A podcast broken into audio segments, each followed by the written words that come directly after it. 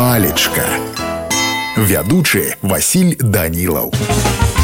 Прывітанне ўсім сябры сёння з вами разбярэм слова пацеха слоўнік дае наступныя тлумачэнні па-першае пацеха гэта забава забаўка весялосць бубніць тут човен ходзіць рэха такая хлопцу з ім пацеха пісаў колас саўка стаў задуменным шкада яму было егера які прызначаўся для пацехі панам гэта ўжо гурскім у сэнсе якое-небудзь смешнае здарэнне гаспадар глядзеў з вясёлай цікаўнасцю быццам хацеў сказаць пачакайце зараз будзе такая пацеха пісаў некалі маур у значэнні выказніка пацеха тлумачыцца як смешна цікава ой пацеха перабіў дядьку са смехам пятрусь наскочыў ці мог Гэта ўжо напісаў Ян Кабрыль. Ну а калі казаць па-руску, то пацеха гэта забава. А ў мяне на сёння ўсё добрага вам настрою і нясумнага дня.